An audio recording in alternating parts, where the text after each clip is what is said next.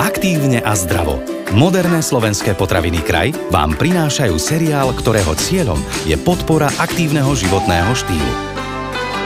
Hovorí sa, že keď má človek zlý deň, mal by si ísť zabehať a ak to nepomôže, mal by bežať ešte ďalej. Či ste už aktívnym alebo pasívnym športovcom, počas dnešného rozprávania si určite prídete na svoje. Téma znie tréningový plán. Opäť nám poradí odborník na slovo vzatý, kondičný tréner a aktívny triatlonista Michal Uličný. Ďalší diel seriálu Aktívne a zdravo sa práve začína. Michal, povedzme si, ak má byť môj tréningový plán úspešný, musím nabehať veľa kilometrov, alebo aj v tomto prípade platí menej je niekedy viac? Ak e, človek chce ubehnúť e, rovnaký počet kilometrov za čo najkračší čas, tak e, behať rovnaký počet kilometrov alebo behať veľa kilometrov v tréningovom pláne nie je moc efektívne, preto je dobre v tom tréningovom pláne alebo v tom tréningovom týždni zaradiť jednotky, ako je napríklad tréningová jednotka na rýchlosť, na silu, na tempo a v podstate tie tréningové jednotky nutia toho človeka alebo zverenca ísť do maxima a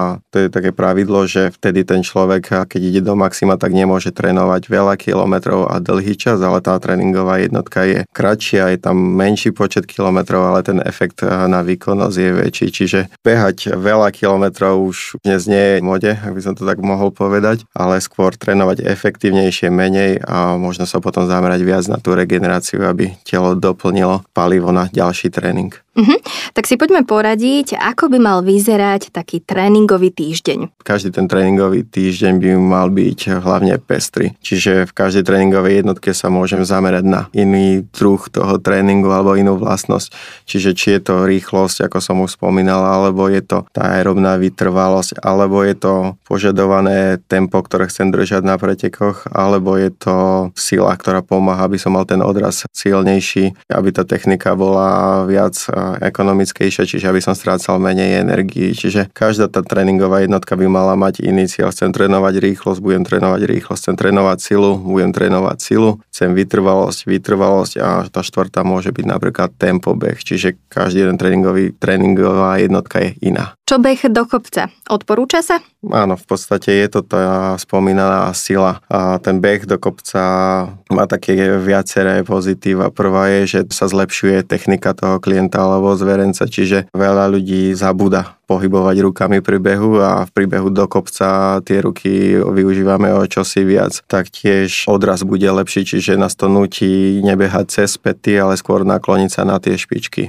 Kolená budú sa zdvíhať o čosi vyššie a v neposlednom rade ten tréning ma nutí ísť do toho maxima, čiže vybehnúť nejakých 200 metrov do kopca vie, vie človeku dať zabrať a tým pádom sa zvyšuje aj naše VO2 max, tým pádom ten výkon ide vyššie a vyššie. A treba sa počas počas tréningu zamerať aj na rýchlosť, alebo stačí behať vždy rovnakým tempom? Mm, ako som spomínal, ten tréning musí byť pestrý, čiže aj tá hra s rýchlosťou je veľmi dôležitá. Čiže ak ten tréning skrátim, poviem príklad, že chceme trénovať beh na 10 km, tak nemusíme ísť iba odbehnúť 10 km a týmto celé hasne, ale môžem si ten tréning rozdeliť, že pôjdem len 4x1 km, pôjdem to v tempe rýchlejšom, ako keď behám 10 km a tak moje telo dostáva signál alebo dokáže sa viac lepšie potom adaptovať na to želané tempo, ktoré predpokladám, že by som chcel behať na pretekoch. Čiže tá rýchlosť je veľmi dôležitá v tréningu atleta. Športovci zrejme ovládajú termín tempobeh. Vysvetlíme si ale tak laicky pre tých, ktorí o tom, že by behať začali, možno ešte len uvažujú, čo to ten tempobeh je. Poviem príklad, keď si určíme, že chceme behať maratón za 3,5 hodiny. To znamená, že predpokladané tempo, ak by sme to mali stihnúť, by malo byť 5 minút na kilometr a každé to tempo je niečím špecifické. Čiže keď budem bežať rýchlosť nejakých 500 metrov, čo je za 4 minúty na kilometr, tak tie ruky, kolena a frekvencia, kadencia kroku bude úplne iná, ako keď to je pri 5 minútovom tempe na kilometr, ktoré chcem použiť na maratón. Čiže je dobre si ten tréning zaradiť do toho tréningového týždňa a tam vlastne ten človek alebo atlet zistí, že akú potrebuje kadenciu, ako potrebuje hýbať rukami, ako sa mu pri tom dýcha, ako sa pri tom cíti, čiže zase to telo sa lepšie adaptuje na ten výkon. Tiež eh, si tam vie vypočítať, že koľko asi tých kalórií stratí pri tej tréningovej jednotke a potom sa mu už lepšie taktizuje na tom spomínanom maratóne, že koľko tých tekutín musí prijať, koľko energetických gelov, koľko cukrov a podobne. Je to beh, on sa to niekedy volá, že v takej šedej zóne, čiže tam ani nepalíte cukor, ani nepalíte tuk, ani nezlepšujete rýchlosť, ani vytrvalosť. V podstate ten beh je len určený na ten pretek, ale potrebujete ho dostať do toho tréningového týždňa a je veľmi dôležitý, aby, aby ten pretek, aby ten cieľ bol dosiahnutý. A čo aerobný beh? Môžeme si aj ten priblížiť, čo všetko obnáša? To je asi najviac obľúbený tréning pre bežnú verejnosť, čiže ak si predstavíme beh, keď si ide človek zabehať s kolegom, s kolegyňou, vie pri tom kecať, nezadýcha sa, má radosť toho behu, ten beh ho baví, nie je to, že tam už je na, na hranici svojich síl, že je to veľmi príjemný beh, trénuje sa vtedy vytrvalosť, ktorá je tiež potrebná do tréningu. Niekedy tá staršia škola trénerov alebo atletov tvrdila, že celú zimu sa musí behať aerobný beh. Dnes už novší atleti, mladší atleti, mladší tréneri to moc nepreferujú. Ten krátky beh je síce príjemný, ale on skracuje krok, človek sa naučí behať pomaly a potom je ťažké ho pretaviť do tej rýchlosti a potom tie časy už nie sú také rýchle alebo to zlepšenie nie je tak rýchle dosiahnutelné, ako keď ten tréning je viac pestrejší. Michal, poďme si na záver ešte stručne zhrnúť, ako si vieme správne vyskladať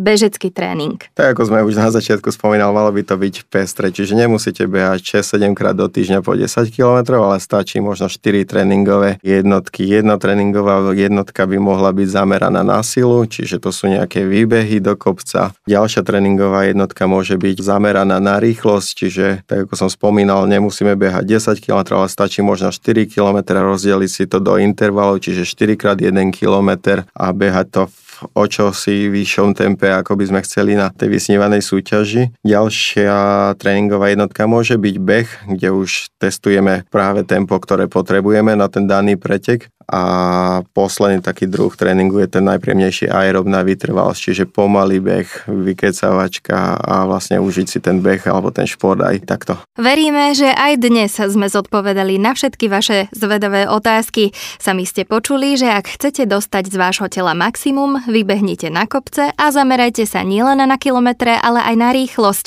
Ďalší diel seriálu Aktívne a zdravo s Michalom Uličným si budete môcť vypočuť už čoskoro. Tento podcast vám priniesol kraj. Moderné slovenské potraviny.